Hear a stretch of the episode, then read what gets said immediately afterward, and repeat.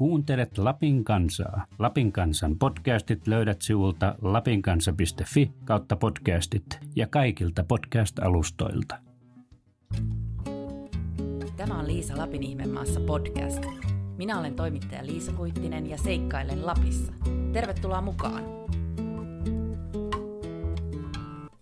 Hyvät kuuntelijat, tämä mun Liisa Lapin ihmemaassa podcastin syksyn kolmas jakso vie teidät rajan yli Ruotsin puolelle. Mä aion nimittäin haastatella tähän jaksoon rovaniemeläistä kuvataiteilijaa, kuvataideopettajaa ja yliopiston lehtoria Maria Huhmarniemeä, joka asuu perheineen osan ajasta Pajalan kunnassa Pohjois-Ruotsissa sijaitsevassa Muodoslompolon kylässä. Tämä Muodoslompolo on siis pieni kylä, joka sijaitsee Muonion korkeudella noin 15 kilometrin matkan päässä Muonion keskustasta rajan toisella puolella.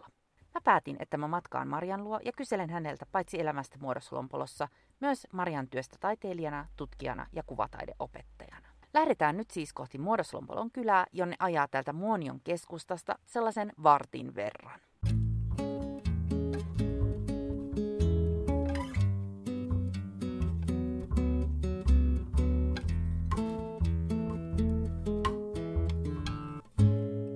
Saapunut tänne Muodos Lompoloon Maria Hukmarniemen ja hänen perheensä luo. Moi Maria, miten menee? No tosi hyvin. Täällä on ihan aurinkoinen ilma ja on mukava ottaa vähän pitennetty viikonloppu vapaaksi.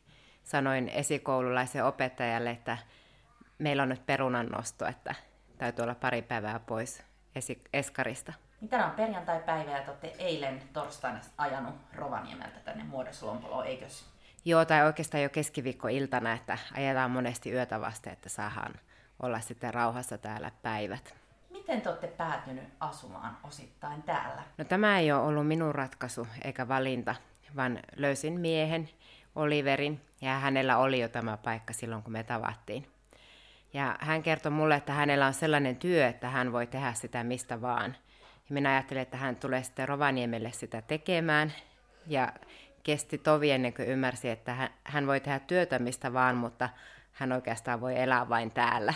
Pystytkö kuvailemaan kuuntelijoille vähän, että minkälainen paikka tämä oikeastaan on? Eli tämä on pohjoisruotsalainen kylä, ja mehän ollaan ihan Suomen rajalla, mutta maisema tuntuu kuitenkin erilaiselta juuri siitä näkökulmasta, että minkälainen tämä kylä on miljöönä. Eli me ollaan tässä ihan kylän keskellä tämmöisen pienen mäen päällä – Meitä vastapäätä on kirkko ja vanha pappila, ja me ollaan semmoisessa talossa, joka on arpeetstuukan, eli kyläläiset sanoivat, että se on työtupa.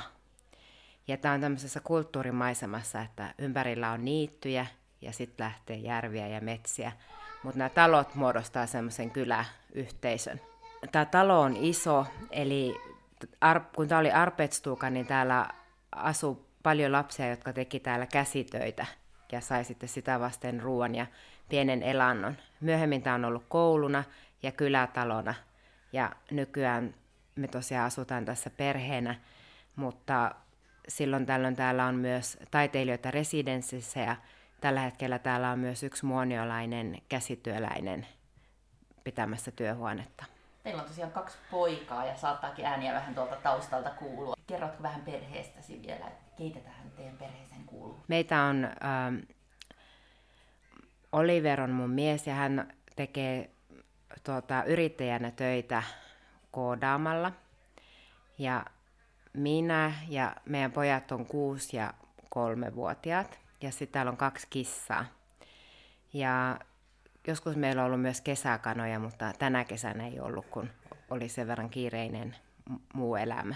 Mistä olet muuten itse lähtöisin? Mä oon Rovaniemeltä kotoisin ja onkin sitten opiskellut Rovaniemellä ja aika tiiviisti asunut siellä, että ihan muutamia lyhyitä jaksoja asunut ulkomailla, Itävallassa ja Englannissa vaihto Muuten on oikein todella rovaniemeläinen, mutta kyllä sitten tämä talo täällä Muoduslompolossa niin on tuonut mulle ihan uuden paikka-identiteetin, että nykyään me koetaan aika vahvasti sillä, että meidän koti on täällä ja meidän työpaikka on Rovaniemellä. Milloin olet muuten ensimmäisen kerran käynyt täällä? Miten kauan siitä on? Siitä mahtaa olla semmoinen seitsemän vuotta, kahdeksan vuotta. Ehkä yhdeksän vuotta. Vuodet vierii niin nopeasti. Miten susta on tullut taiteilija? No, mä lähdin opiskelemaan kuvataideopettajaksi ja sillä tiellä edelleen olen, mutta kyllä siihen kuvataideopettajuuteen hyvin usein liittyy myös taiteilijaidentiteetti ja oman taiteen tekeminen. Eli, eli on ihan tavallista, että kuvisopettajat on myös taiteilijoita ja sitä taiteen tekemistä ja taiteellista ajattelua opiskellaan opintojen sisässä. Ja mun taide on ympäristötaidetta ja yhteisötaidetta, installaatiotaidetta. Ja omassa työssä yliopistossa niin mä voin, mä voin niin myös työstää niitä mun taiteeseen liittyviä sisältöjä, että se työ ja opettaminen, niin kuin taiteellinen työskentely, työopettajana ja työtutkijana, ne kaikki limittyy toisiinsa. Haaveilitko sä taiteilijan kuvataideopettajan urasta jo lapsena? No kyllä mun tarina on sillä tavalla tosi tavallinen, että yläasteella on oman kuvisopettajan työtä seuratessa herännyt se ajatus, että haluan kuvisopettajaksi. Ja niin, niin se hyvin usein on, että se oma kuvisopettaja antaa sen esimerkin että paitsi esimerkiksi siitä, että minkälaista työtä voi tehdä, niin myös, että minkälainen ihminen voi olla. Että siellä kouluyhteisössä se kuvisopettaja kuitenkin aika usein edustaa semmoista niin kuin, ehkä, ehkä niin kuin jonkinlaista arvokasvatusta myös. Tietysti siihen niin kuin nuoruuteen liittyy oma identiteetin etsiminen ja, ja omia arvojen pohtiminen ja, ja sitten sellainen niin kuin, mulle tärkeitä arvoja on niin kuin semmoinen kulttuurinen rikkaus esimerkiksi ja suvaitsevaisuus ja, ja niin kuin, totta kai ympäristökysymykset. Ja en nyt sano, etteikö joku, jonkun munkin aineopettaja voisi sellaisesta olla niin kuin esimerkki, mutta, mutta kyllähän se taiteen olemuksessa on hyvin syvällä, että siinä on niin semmoisia yhteiskunnallisia vallitsevia arvoja kriittisesti tarkasteleva ote – jolloin sitten esimerkiksi kulutusyhteiskunnan kritiikki tai ympäristökysymykset niin kuin hyvin luontevasti liittyy sitten omaan taiteelliseen tekemiseen ja myös työhön kuvisopettajana, että minkälaisena, minkälaista kasvatusta haluaa olla kehittämässä ja viemässä eteenpäin ja, ja mihin suuntaan haluaa myös kasvatusta olla edistämässä.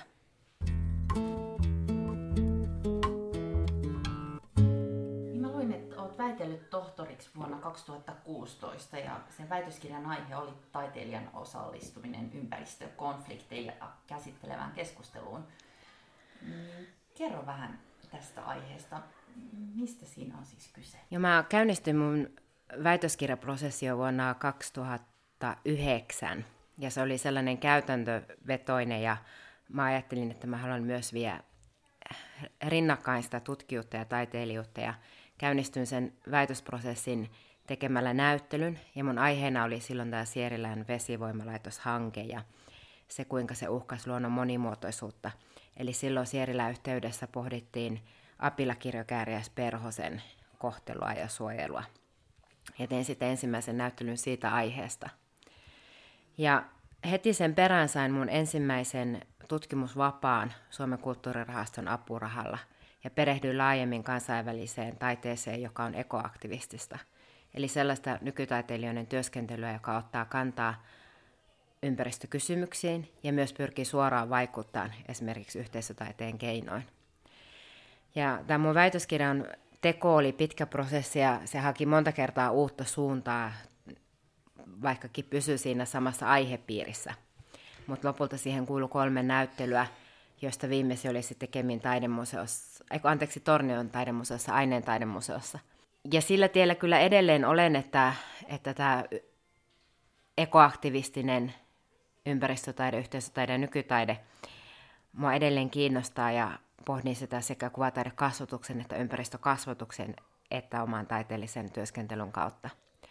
Mä oon ollut pistämässä pystyyn muun muassa A. Täkäslompolo tapahtumaa tällä seudulla – Eli Äkäslompolo on juuri sellainen nykytaiteesta nouseva taidetapahtuma, joka kuitenkin hyvin voimakkaasti kiinnittyy paikallisiin konflikteihin ja paikallisiin ympäristökysymyksiin. Ja me pohditaan sitten sitä taiteen mahdollista paikkaa ja vaikuttamismahdollisuutta. No mitä sä sanoisit? Miten taiteilija voi olla mukana tämmöisessä keskustelussa? Tai mikä se taiteilijan rooli siinä on? Mä itse näen, että kaikkein syvin mahdollisuus on juuri siinä arvokeskustelussa. Että taideteokset on sellaisia, että, että ne on useasti monitasoisia. Ne, ne on harvoin sellaisia, että taideteoksilla olisi niin yksi viesti, jota se vain julistaisi. Vaan taiteen kautta pyritään katsomaan asioita erilaisista näkökulmista ja ymmärtää niistä erilaisia tasoja. Ja usein se taiteen tekeminenkin on sellainen prosessi, että, että taiteilija ei niin teosta tehessään vielä tiedä sitä, että mitä sanomaa hän ikään kuin julistaa, vaan se taiteen tekemisen prosessi on niin tutkiva, jonkun aihepiirin tarkastelu. Ja sitten myös sen taiteen katsominen on parhaimmillaan sellainen kokemus, jossa katsoja voisi reflektoida omia arvoja ja ymmärtää eri näkökulmia.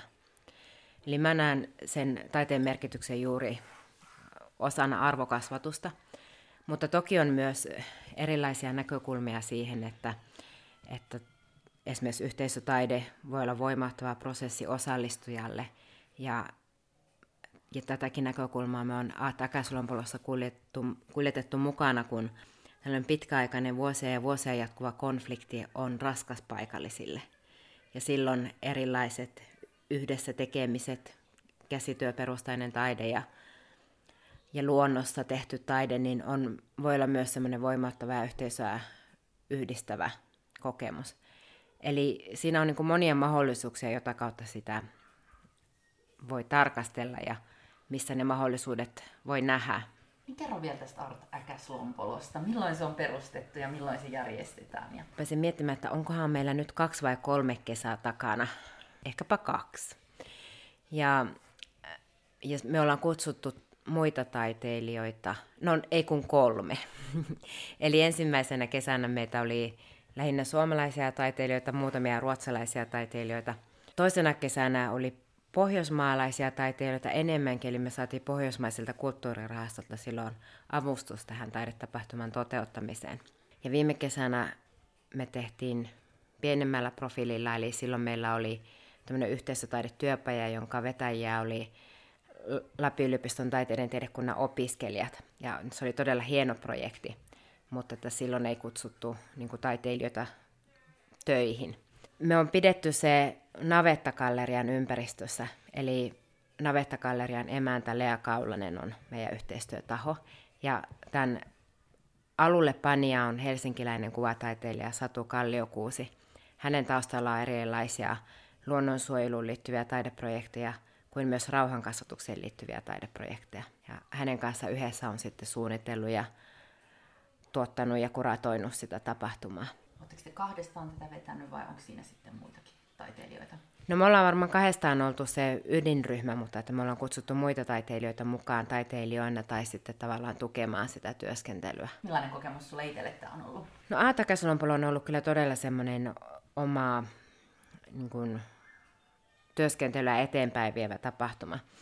Et mä ajattelen sillä tavalla, että kun mä haluan olla kehittämässä taidekasvatusta ja nykytaidetta, ympäristökasvatusta, niin se kehittäminen tapahtuu käytännössä.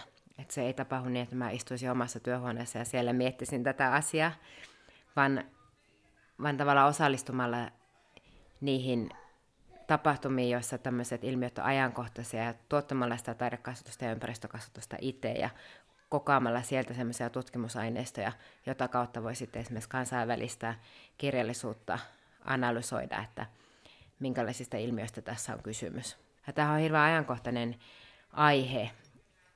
Kestävän kehityksen kasvatus on sellainen, jo, jonka käsitteellä tästä on maailmalla pitkään puhuttu, mutta siihen kohdistuu kritiikkiä juuri sitä kautta, että, että kestävä kehitys, niin kuin useasti ajatellaan, että se menee sen taloudellisen kehityksen ehdoilla, ja kuitenkin meidän niin kuin luonto, luonnon monimuotoisuuden säilyminen esimerkiksi on lopulta kuitenkin edellytys sille, että me myös niin kuin yhteiskuntana tullaan täällä olemaan vielä tulevaisuudessakin. Ja näitä keskusteluja vasten peräänkuulutetaan semmoista transformatiivista kasvatusta, joka olisi niin kuin entistä syvempää.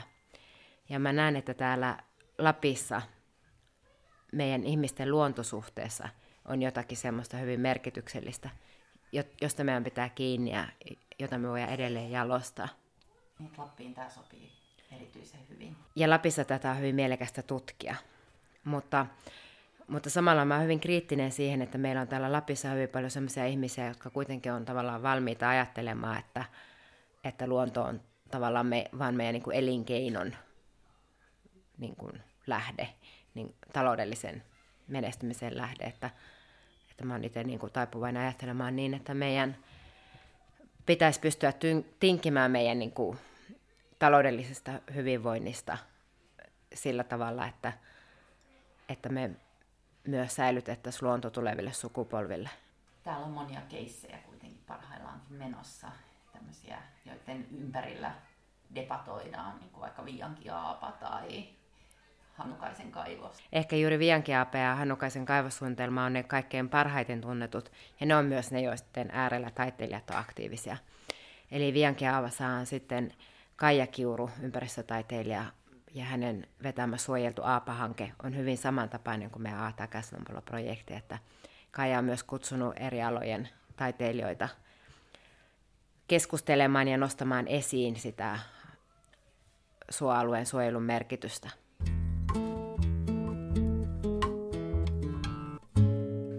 Että olet Lapin taiteilijaseuran puheenjohtaja. Pitääkö paikkansa? Kyllä, mä olen Lapin taiteilijaseuran hallituksen pitkäaikainen puheenjohtaja. Lapin taiteilijaseura on tosi hieno organisaatio, hieno yhdistys. Eli meidän jäsenistöön kuuluu lähes kaikki Lapissa asuvat ammattitaiteilijat kuvataiteen ja nykytaiteen alalta. Eli meillä on taidemaalareita, kuvaveistajia, mediataiteilijoita, installaatiotaiteilijoita, graafikoita ja niin edelleen. Onko sulla vahva semmoinen lappilaistaiteilija-identiteetti itsellä? No kyllä mun lappilaistaiteilija-identiteetti on vahva siinä mielessä, että mun teokset on hyvin paikkasidonnaisia ja ne toteutuu täällä Lapissa. Mutta, mutta lappilaistaiteilija on niin käsitteenä semmoinen, että, että se hyvin helposti assosioi niin kuin vaikkapa Lapin maiseman maalariksi. Miellän itseni vielä vahvemmin niin kuin arktisen taiteen taiteilijaksi. Eli arktisen taiteen käsite on aika uusi, mutta se tarkoittaa semmoista taidetta, joka arktisella alueella osallistuu myös niin kuin arktisiin poliittisiin keskusteluihin ja kestävän kehityksen edistämiseen. Eli se on niin kuin tavallaan tarkemmin määritelty, että minkä tyyppisestä taiteesta puhutaan, kun puhutaan arktisesta taiteesta. Toki lappilainen taide on niin ihan, ihan relevantti käsite myös, ja onhan myös Lapin taiteilijaseuran puheenjohtaja, mutta kun sanotaan lappilainen taide, niin se helposti assosioituu jotenkin esimerkiksi maiseman maalauksiksi, ja se on hieman hankala myös meidän taiteilijoille, koska kyllähän, meidän, kyllähän meillä täällä Lapissa on paljon taiteilijoita, jotka on teemat on aivan universaaleja, että ne ei niin kuin taiteessaan käsittele juurikaan lappilaisuutta tai millään tavalla Lappin materiaaleja ja näin edelleen, vaan että se Lappi on meille samanlainen työskentelypaikka kuin suomalainen taide on suomalaisille, että se tarkoittaa sitä, että taiteilija asuu tällä alueella. Eli arktinen alue on se sun jonkinlainen toimintakenttä. Ja käsitteellisenä ar- arktinen taide. Minkälainen alue se on? No, arktinen alue on sirkumpolaarinen, eli, eli se on täällä Poh- Pohjois-Suomi, Pohjois-Ruotsi, Pohjois-Norja, mutta myös Kanada, Alaska, Islanti. Ja meillä on yliopistossa ollut paljon sellaisia hankkeita, joissa on edistetty arktisen taiteen ja kulttuurin asemaa e- esimerkiksi osana kansainvälistä politiikkaa. Ja se arktisen taiteen käsite on käytössä paitsi meillä Lapin-yliopistossa, niin myös, myös muualla, eli Norjassa arktisen taiteen festivaali ja Arkangelissa Venäjällä on arktisen taiteen foorumi, eli, eli sitä käsitettä käytetään myös muualla, mutta mikä sitä yhdistää, niin on, on semmoista tavoitteita, että me halutaan nostaa esiin arktisen alueen taiteen ja kulttuurin elinvoimaisuutta ja arvoa ja merkitystä – koska eteläänhän arktinen näyttäytyy niin kuin tämmöisenä luonnonvarojen resurssia aittana ja tämmöisen taloudellisen hyvinvoinnin lähteenä. Mutta meillä on niin kuin täällä monia kulttuureita, monia kieliä, semmoista kulttuuriperintöä ja elävää kulttuuria, joka on hyvin arvokasta. Minkälaisissa yhteistyöprojekteissa esimerkiksi olet ollut? Viime keväänä olin järjestämässä arktisen taiteen huippukokousta. Eli meillä oli Rovaniemellä Arcticat Summit – johon sitten tuli yli 400 osallistujaa eri puolilta arktista aluetta. Ja meillä oli siellä esitelmiä ja paneelikeskusteluja ja näyttelyitä, joissa kaikissa käsiteltiin tätä teemaa. Esiin nousi hyvin vahvasti muun muassa revitalisaation teema, eli taidekasvattajat eri puolilla arktista aluetta pohtii, että kuinka he voi niin kuin tehdä sellaista taidekasvatusta, joka on sukupolvien ylistä, y- yhdistää niitä ihmisiä, jotka on perinteen tuntijoita ja sen hiljaisen tiedon kantajia, ja sitten perheitä, lapsia ja nuoria. Ja hyvin monia muitakin olennaisia teemoja, muun muassa handmade teemana, eli käsin tehty taide, ja se, kysymykset siitä, että miten käsin tekeminen myös siirtää ja uudistaa meidän perinteitä. Niin sulle tämä käsin tekeminen on myös tärkeää, eikä? Kyllä, mä oon tehnyt mun nykytaideteoksia hyvin paljon käsityötekniikoilla. Lokakuussa meillä onkin tulossa meidän seuraava näyttely, eli meillä on nyt sellainen ryhmä kuin Patterns Collective, eli tällaiset, tällainen kollektiivi, jossa me ollaan tarkasteltu kirjoneuleita, malleja ja niiden siirtymistä paikasta toiseen. Eli Lapissa on hyvin, niin kuin, hyvin niin kuin politisoitunut keskustelu myös käsityöstä, siitä, että kuka minkäkinlaisia käsityötä saa tehdä ja kenelle ne kuuluu ja saako täällä toiseen kulttuurin kuuluvasta käsityöperinteestä lainata elementtejä vai ei. Nehän on juuri tälläkin alueella ollut hyvin paljon esillä. Tämä meidän, meidän lokakuun näyttely ottaa myös näihin keskusteluihin osaltaan kantaa, mutta siitä näkökulmasta, että me ikään kuin juhlistetaan sitä käsityöperinnettä elävänä ja sellaisena niin kuin yhdistävänä. Eli kirjoneilla malleissa on semmoista kulttuurin kiertoa, että, että ihmiset oppii niitä malleja toisiltaan ja ne kulkeutuu paikasta toiseen. Ja sitten se oppiminen on niin kuin osa sitä kulttuurin elävyyttä ja vahvuutta. Ja me nostetaan sitten sitä esiin meidän teoksissa. Mielenkiintoista. Pystytkö sä muuten sanomaan, mitä ajattelet tämmöisestä, kenelle, kuka saa tehdä mitä käsitöitä? Kyllä mä ymmärrän myös kulttuurisen omimisen ongelmallisuuden ja ymmärrän sen, että kun, kun kulttuurin kantajat kokee uhkan siitä, että heidän kulttuuri ei välttämättä säily tuleville sukupolville, että he haluavat sitä suojella.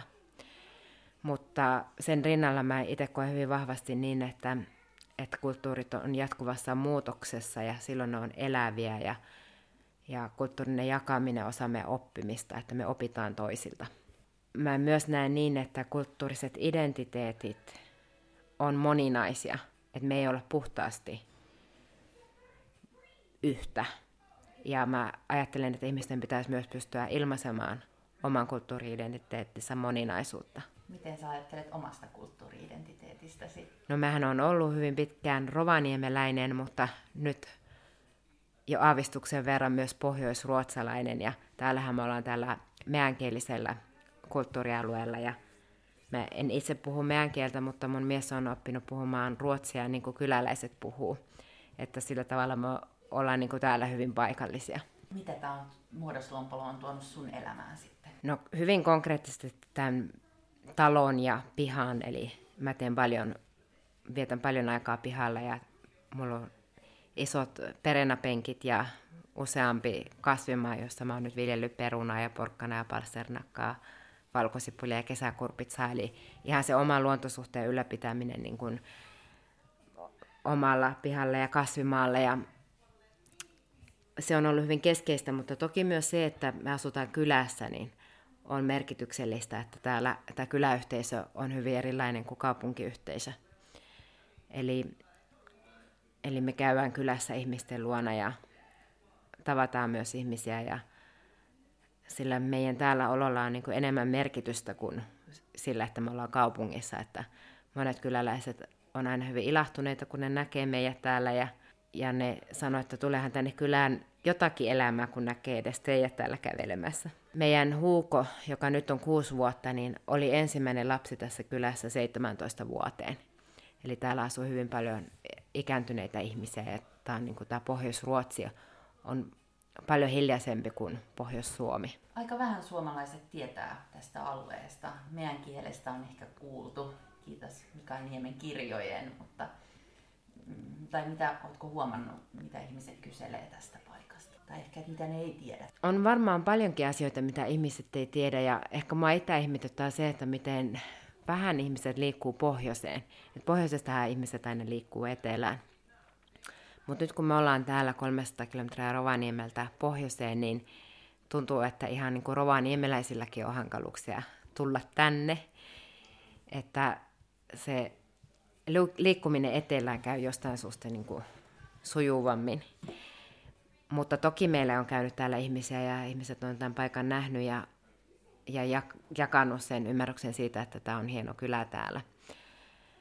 Mm, mutta mitä ihmiset ei tiedä, niin, niin ei ehkä sitä tiedä, että todellakin tämä, tämä Pohjois-Ruotsi täällä, niin että miten vahva meidän kieli täällä on.